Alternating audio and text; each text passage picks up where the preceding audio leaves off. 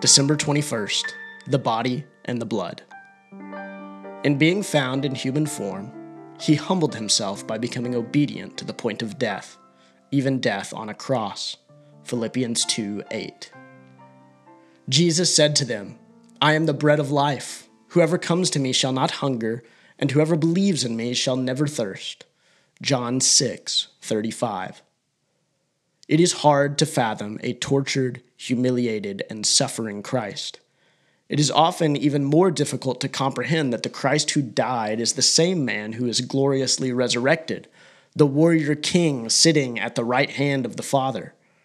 All of creation hinges upon the resurrection of Jesus, and the ascension gives us hope in every circumstance. And yet, it is not the resurrection or the ascension that we commemorate weekly at the Lord's table.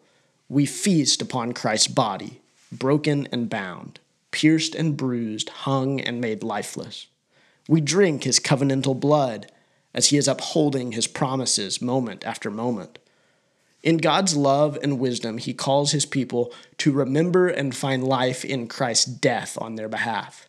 In his death, we have life. In his humiliation, we are humbled. The Eucharist, or the Lord's Supper, depends upon his having become human. The incarnation makes the sacraments significant. In the words of Peter Lightheart, Jesus has been exalted into heaven, but in a sense, he remains in humiliation. For now, Jesus is not present with us in the flesh. He is present with us through the Spirit, and he is present with us through signs, through word and sacrament.